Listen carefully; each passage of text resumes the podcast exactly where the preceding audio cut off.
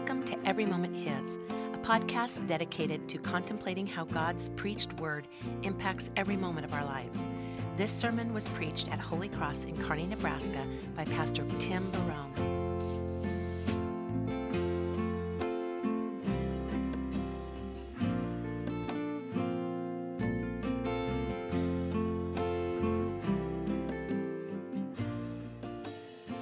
Grace, mercy, and peace be to each of you in the name of Jesus Christ, who sends his Spirit uh, into our hearts to make us alive this day. Amen.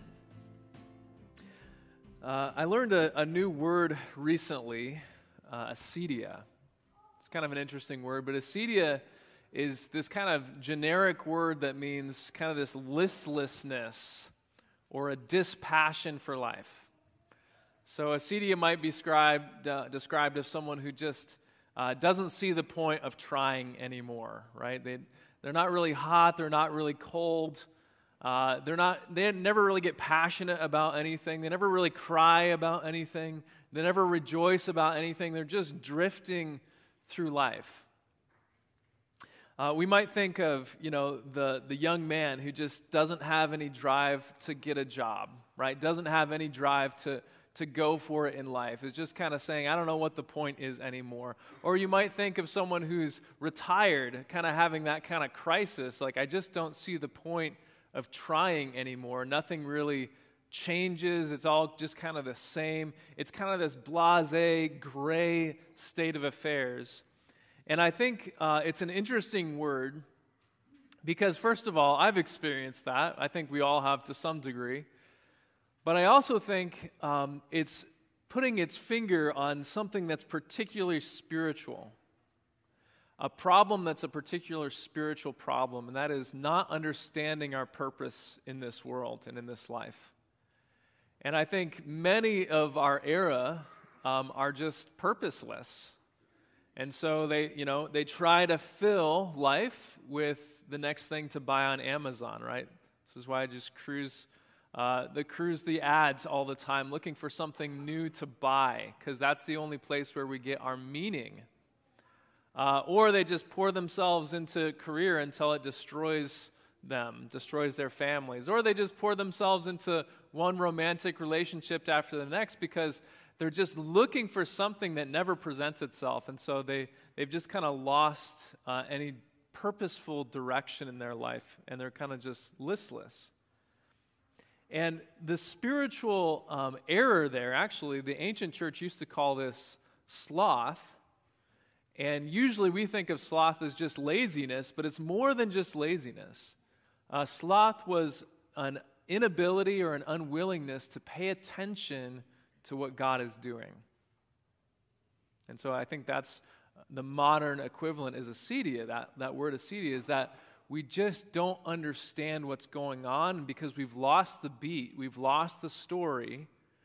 Uh, we we kind of drift in this purposelessness. And I, I believe that the event of Pentecost is addressing this issue in us. Uh, if we look at the event of the cross, at the event of the cross, Jesus shed his blood for you.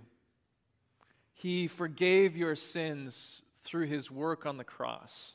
He effaced your guilt, he took your shame upon himself, right? That's one issue that he dealt with. In the resurrection, Jesus took away your fear of death. Jesus took away the condemnation by showing you his resurrected body.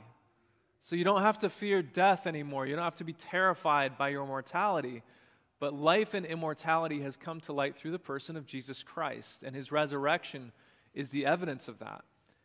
In Pentecost, in the, the dual events of the ascension of Jesus and the sending, the coming down of the Holy Spirit, we have a remedy for acedia. We have a remedy for the purposeless life, a life that just drifts until uh, death comes, right? A life that just disappears quietly into the night. This is a real spiritual issue, and the events of Pentecost address it. And I want to show you that in the text um, today. And so I want to think about this in maybe three ways.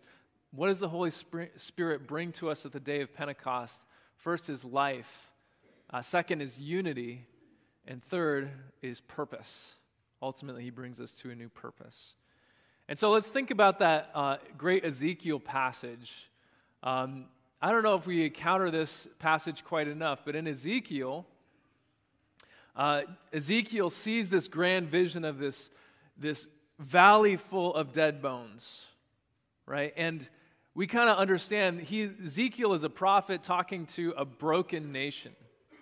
And so the, the dry bones, the dead valley, God will tell Ezekiel that these are the, the people of Israel. And first of all, they had been decimated in a lot of warfare, and their people had been scattered throughout the world, taken captive by Babylon. Uh, but in particular, in this image, we have a, a, deeper meaning to that. But what we see is uh, this valley of bones, and God says to Ezekiel, Do you think these bones can live? And Ezekiel, very wisely, is humble and he says, God, you know. I don't know these things. Uh, and so God uh, tells him to prophesy to the bones. And so he does. And as he prophesies, they come back together, right? Uh, you know, the ankle bone's connected to the shin bone and the knee. So, anyway, you get it. So it goes together, and they're actually created in front of him. Just as in Genesis, right? God creates with his word and just forms these people back together with the prophecy that comes from his, his prophet's mouth. And they come back together and skin and sinews, but it says they're still not alive until God says, breathe the life, prophesy to the wind so that it may breathe the life of God into them. And it's after that that they stand alive once again. When the Spirit of God breathes life into them once again and they're reinstalled with their purpose, they're standing again as God's holy army uh, put back together. And so, what should we get from this?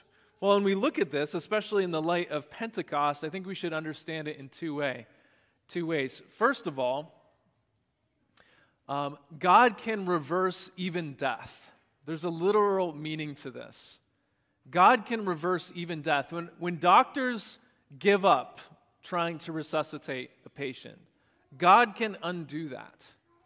God can put people back together, He can breathe life back into them. And so, this is what Jesus says uh, in the Gospel of John. He says, Truly, truly, I say to you, an hour is coming and is now here when the dead will hear the voice of the Son of God, and those who hear will live. For as the Father has life in himself, so he has granted the Son also to have life in himself. So, just as Ezekiel in the vision uh, resurrected the people by his words, Jesus, who always called himself the Son of Man, which was the nickname of Ezekiel, uh, Jesus will call all from the graves with his voice. Believers, non believers, all people will come out of their graves at the, at the voice of Jesus. And we should rejoice in that uh, because our Lord will raise us from the dead. Uh, also, we should especially rejoice and remember our baptisms and the Holy Spirit coming into our lives because Romans 6 says this If the Spirit of Him who raised Jesus from the dead dwells in you, he who raised Christ Jesus from the dead will also give life to your mortal bodies through His Spirit who dwells in you. And so, the first thing we can think about is as the Spirit is revealed into the world, we have assurance of our own physical and literal resurrection. That we will live just as these bones live, that sinews and skin and flesh will come back onto us, literally by the mighty power of God Almighty, who is Jesus Christ, forever blessed, and by his Spirit that he has now sent into you today. And so, if the Spirit dwells in you, which it does, by promise in baptism, if God's Spirit is in you, God will raise your mortal body from the dead.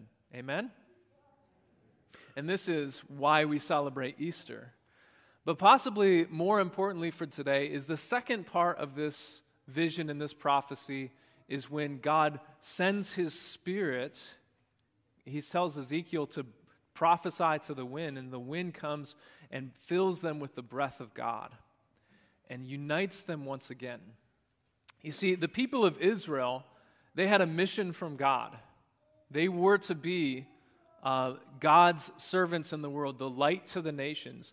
They were to be the promise bearers, the ones that God would bring uh, through Abraham's descendant, uh, someone to bless all nations. They were to be the one that, through David's descendants, one would sit on the throne for all eternity. And so, as Israel lay decimated, uh, so did the hope of Israel. So did the hope. It seemed like all of those promises had evaporated. But the second thing that God is saying with this vision is that that mission is not failed. That even though it looks like a failure, uh, and even though the people of Israel say, we're dried up, we're dead bones, we have no hope, God intervenes and puts things back on track. And he says, I will send my spirit into you and bring you back together. And so when we see in the day of Pentecost, many years after this, we see the fulfillment of this vision. So the Spirit brings life uh, into the people of God, but also brings unity. And so here's what God says in that vision after He's raised them Behold, I will open your graves and raise you from your graves, O my people. And I will bring you into the land of Israel, and you shall know that I am Lord. God raised the people of Israel in the vision, not for their own purposes, but to bring them back into the land he had promised, to continue the mission and the work of Israel. That has not failed, it's still going. And so when we think about this, and we think about the, um, the mission, when we see in the day of Pentecost is the continuation of the mission of Israel. It looked like it had failed. It looked like it was scattered. It was done. But with the work of Jesus and the coming of the Holy Spirit, once again, we see God gathering the people of Israel to where? Back to Israel. So in the day of Pentecost, it's a feast. And people from all over the world who are believers, devout men, it says, had come together for this feast. It was a harvest festival and a feast uh, celebrating the giving of the Ten Commandments. And as they all come back to Jerusalem, right, this is when God pours out his spirit on his people. And, you know, I'm always kind of joking with anyone who's reading uh, this Acts text because there's so many hard words to say in it, right? It's like Pamphylia and Phrygia and Cyrene and all these things, and people dread that reading, right? because of all the difficult names. But what is God doing? He's taking people from all over the known world, all different languages, all different walks of life, different places, different people, and now He's uniting them in one place once again. Does everyone see that? And think about this what are the things that cause fights in your household? Mo- isn't most of it a language barrier issue? Isn't most of it a miscommunication issue? Isn't most of it a male language versus female language issue? Or a parent language versus kid language issue? That our words, when they're twisted and we can't understand them, it causes us to be disunited. And in fact, this is why God scattered the languages of the people at Babel because they were trying to rise up together, all united, and kind of give the thumb to God, raising up a huge tower so that he could not erase their name from the earth after the mighty flood. And God scattered their languages so their purpose would be scattered as well. And it worked pretty well. Keeps working to this day. But what we see in the event of Pentecost is the opposite of Babel. We see God gathering people together and uniting them under one language. Now they can speak to each other. Now they can hear one message, one purpose. Now they're all on the same page. And it's amazing in this, uh, in this um, episode that all these people from all over the world, they all come together. They hear the mighty works of God in their own languages. They're all baptized into the name of Jesus for the forgiveness of their sins and given the gift of the Holy Spirit, and they just moved to Jerusalem. It, does, it says in Acts, they just all, they were baptized, 3,000 of them in one day, baptized, and then they all just hung out in the temple. And it doesn't say anything else. It says they all were of one heart and one mind, enjoying this unity and caring for one another. And so, what God is doing is bringing his scattered people back together and also adding to them those who are not of Jewish descent, bringing all people together under one banner, one purpose, one mission, and that is the church. Uh, I'm fond of reminding people that this world has no future. These nations in this world have no future except to become the church.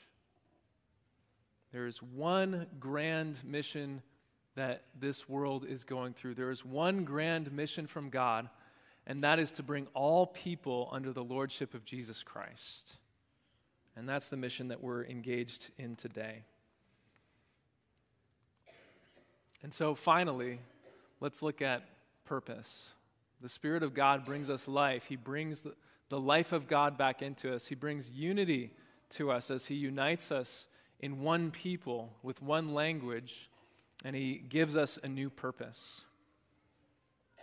I mentioned uh, that word acedia in the beginning, this kind of sense of listlessness, not being concerned, not understanding, not being clued into what God is doing. And I want to encourage you if you understand this, if you allow the Spirit to breathe into you today, if you understand what God is doing, you cannot fall into this kind of listlessness anymore in your life. You can't. If you understand the grand narrative that you are being pulled into through the Spirit of God, the mission of God to save the world, the mission of God to renew all things, to cleanse sinners, to bring them humbly into his stead.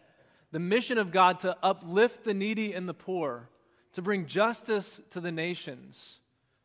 You cannot fall into this stupor and depression in your life. You cannot fall victim to acedia or anything like it. Because with the Spirit of God, we are being swept up into this grand mission of Jesus. And I want to think a little bit about Jesus' words and what he's saying to us. So, in the gospel, uh, before he went up into heaven, Jesus said this to his disciples. He says, Truly, truly, I say to you, whoever believes in me will also do the works that I do, and greater works than these he will do, because I am going to the Father. You ever stumbled on those words? He says, When I'm gone, the people who believe in me, they're going to do greater works than I have done. Now, think about the great works that Jesus did. Have you ever raised someone from the dead?